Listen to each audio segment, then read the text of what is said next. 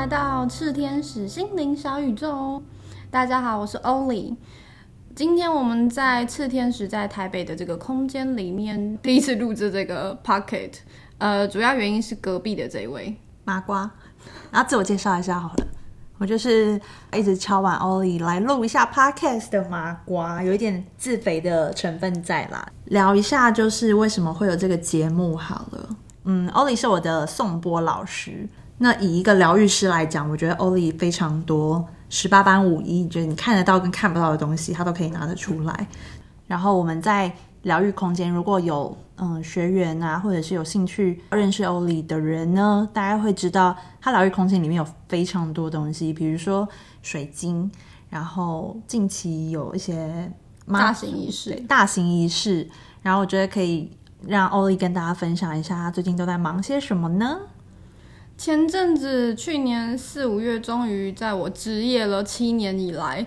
呃，努力的弄了一个台北的定点的工作室。之前都是用出租、临时出租的一个方式啦。那这次刚忙完，终于稳定下来之后，陆续开了几场大型仪式，日环食啊，然后那个萨温仪式，年度的萨温仪式跟。最近我们在开的是二月号的圣烛节仪式，以及准备要开的二月十号的六星连线仪式。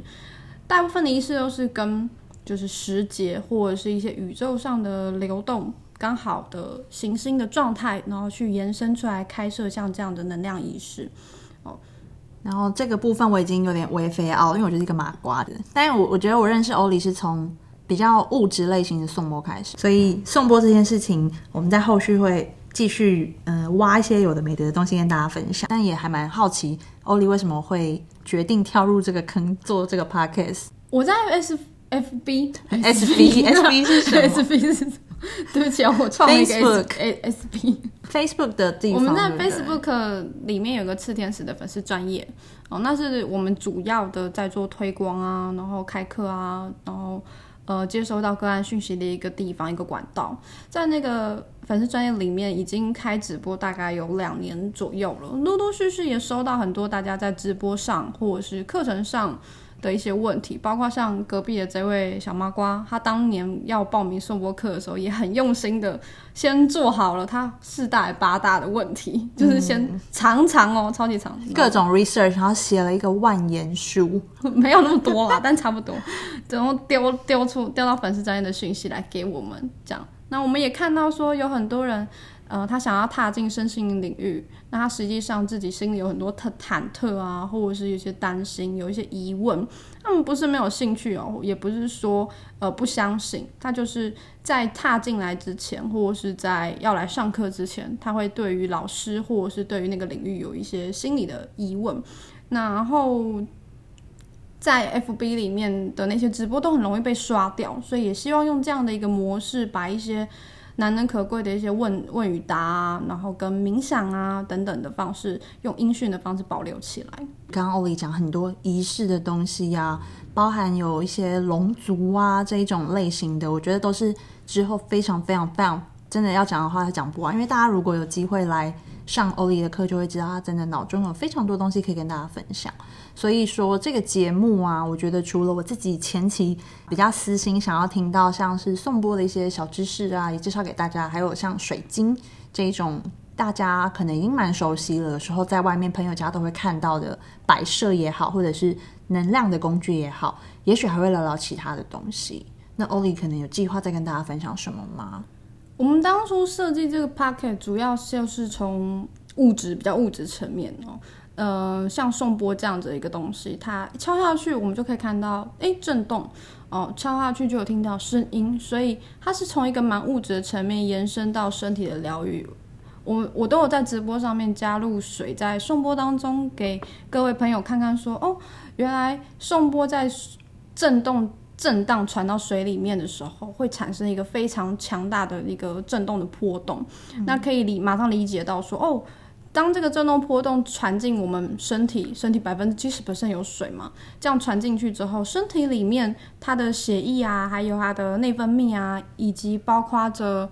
身体的那个循环代谢部分可以被送波所推动，这是比较物质的层面。嗯，而且我就想到那个很多人应该都有看过日本很爱做实验嘛，他们之前就有做对于水的实验，就是如果你对于这个水去讲一些好的话，称赞它，它出来的水的结晶就变得非常的漂亮。然后如果你带着恨意去诅咒那边水，好了，它可能出来的结晶就会有一点破碎，或者是边边角角。其实不够完整或不够稳固，然后像这种模式，我觉得跟颂钵在敲击的时候影响到人的水这件事情还蛮像的。